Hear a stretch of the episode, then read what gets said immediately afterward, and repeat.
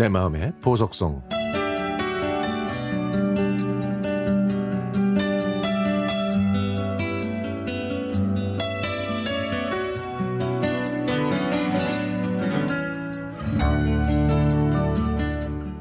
제 나이 70이 넘었지만 아직도 눈에 선한 내 고향.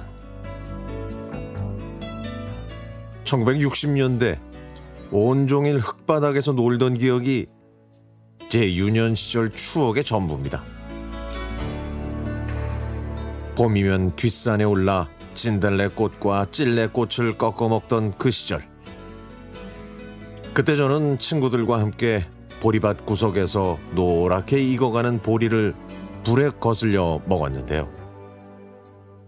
그러다가 입가에 검은 그림이 그려지면 저와 친구는 서로의 모습을 보면서 깔깔대고 웃곤 했습니다.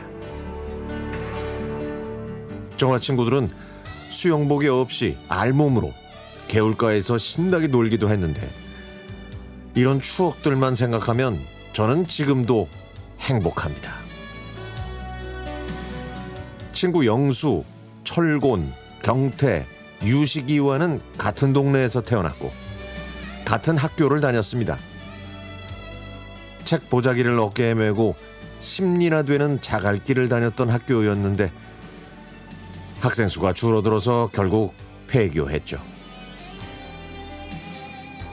세상이 변하면서 그 자갈길은 아스팔트로 포장됐고 걸어다니던 읍내에도 자가용이 달리는 제법 큰 도로가 났지만 고향의 향기는 조금씩 옅어져만 갑니다.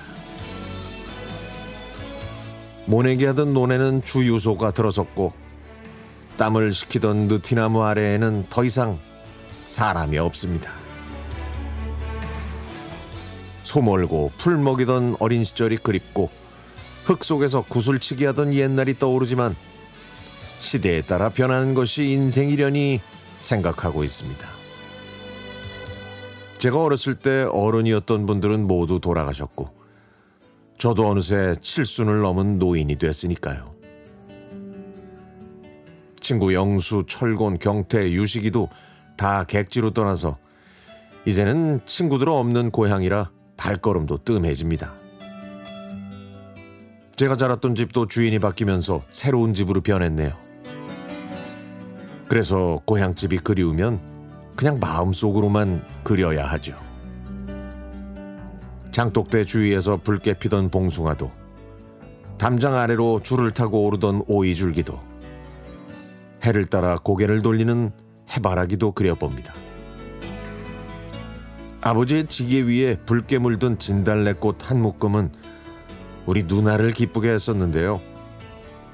누나가 팔순이라 이의 추억을 기억하지는 못하겠지만 저는 아직도 그 시절의 풍경이 선명합니다.